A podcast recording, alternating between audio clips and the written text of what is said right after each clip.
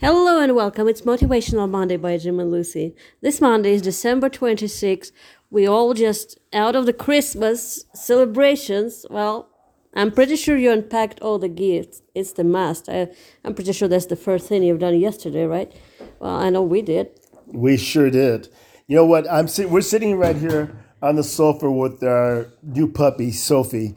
And she's just really running around here playing and being happy. And she's like it all the time when she, I mean, I, I sleep a little longer than usual. And there she comes upstairs to wake me in the morning. But one of the things I, I love about it is her such unconditional love that I have. And it's the same thing I feel with my wife. And if you look around yourself, look around your family right now, you'll see that you have so much abundance. I mean that not just in material things. Sure, that's for sure. But you have so much going for you. And as we look back in this year, I hope you take just a moment to recognize that you've gained more than you lost. Absolutely. We want you to sit and look back today and analyze how much good you had. Well, obviously there were some disappointing moments or events, but they always be there. It's like the part of life. You will have to deal with good and bad, and the way you deal with it, it's actually defining your future and the successes you're able to achieve, because your mindset will define how much actually you can achieve, how productive you will be, and how well you react to the opportunity or you just miss it. And we want you not to miss any opportunities. Absolutely right. I mean, I hope you, you think about what Lucy is saying is that, and you already know this stuff. That is, as as the way you operate your mind, the things that you focus on, uh, things that actually come real. Most of us take our mind in and we focus almost entirely on the things that we don't want to happen. And guess what happens with our goals? The things we don't want to happen are the things that actually happen in many cases. So I want you to just recognize that you've been so magnificent. You love your family. You worked hard every day. You got up. You put your clothes on. You stepped outside the door. And you had faith that somehow you're going to do something miraculous and make a difference in your life, other people's lives as well. You moved the needle this year and making it a better place. Well, we attempted to give you a lot of advice, a lot of motivational content with the help of our magnificent guests.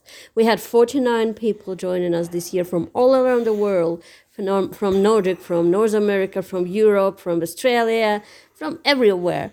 And all you hear, the positive thought, the idea, the exercise, and the advice on how to do it this week. And we're going to continue this tradition the next year. twenty twenty-three is going to be the year of the new you. That's our motto for you for yes. twenty twenty-three.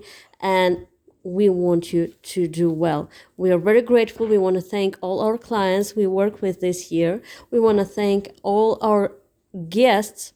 Uh, we are so grateful when we analyze the statistics for the podcast this year, how many people listen to us and how many people join us to share their expertise, to share their idea of how to improve or how to overcome something or how to uh, achieve more.